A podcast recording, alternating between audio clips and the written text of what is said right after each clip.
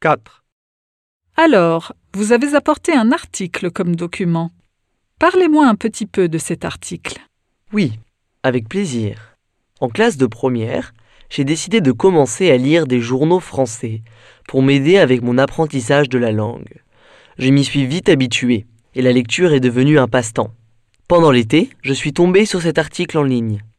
L'article aborde la question du réchauffement climatique et j'ai décidé de l'utiliser comme document parce que je m'intéresse beaucoup à l'environnement. D'accord. De quoi s'agit-il exactement dans cet article? Au fond, l'article décrit les mesures prises par le ministre de l'Éducation française face aux conséquences du réchauffement climatique. L'été dernier, la France et les pays voisins ont été touchés par une canicule à la fin du mois de juin. Les températures ont atteint plus de 40 degrés pendant une semaine, ce qui est très au-dessus de la température moyenne pour cette époque de l'année. Et quelles mesures le ministère de l'Éducation a-t-il prises? En fait, il a reporté l'examen du brevet, initialement prévu les 27 et 28 juin, au 1er et 2 juillet en raison de l'épisode caniculaire. Il a décidé de reporter l'examen pour garantir la sécurité des élèves. Pour moi, il est clair que cette action de la part du gouvernement est une conséquence des effets croissants du réchauffement climatique. Et quelle est votre opinion à ce sujet? Je dois dire que le problème me préoccupe beaucoup. Je pense que notre civilisation est à la croisée des chemins.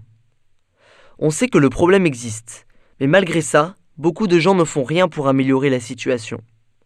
Il y a même des personnes qui nient l'existence du problème du réchauffement climatique. Qu'est-ce que vous faites personnellement pour changer la situation? Je fais beaucoup. Je fais partie d'un groupe scolaire qui met en œuvre des initiatives pour améliorer la situation environnementale actuelle. Nous avons déjà accompli plusieurs choses. Par exemple, nous avons éliminé l'usage des bouteilles en plastique à l'école. Les élèves utilisent maintenant des bouteilles réutilisables. Nous avons aussi participé à la grève climatique dans le centre-ville. Je pense que c'est le pouvoir des jeunes qui va sauver la planète et préserver notre avenir. J'espère bien, Neil.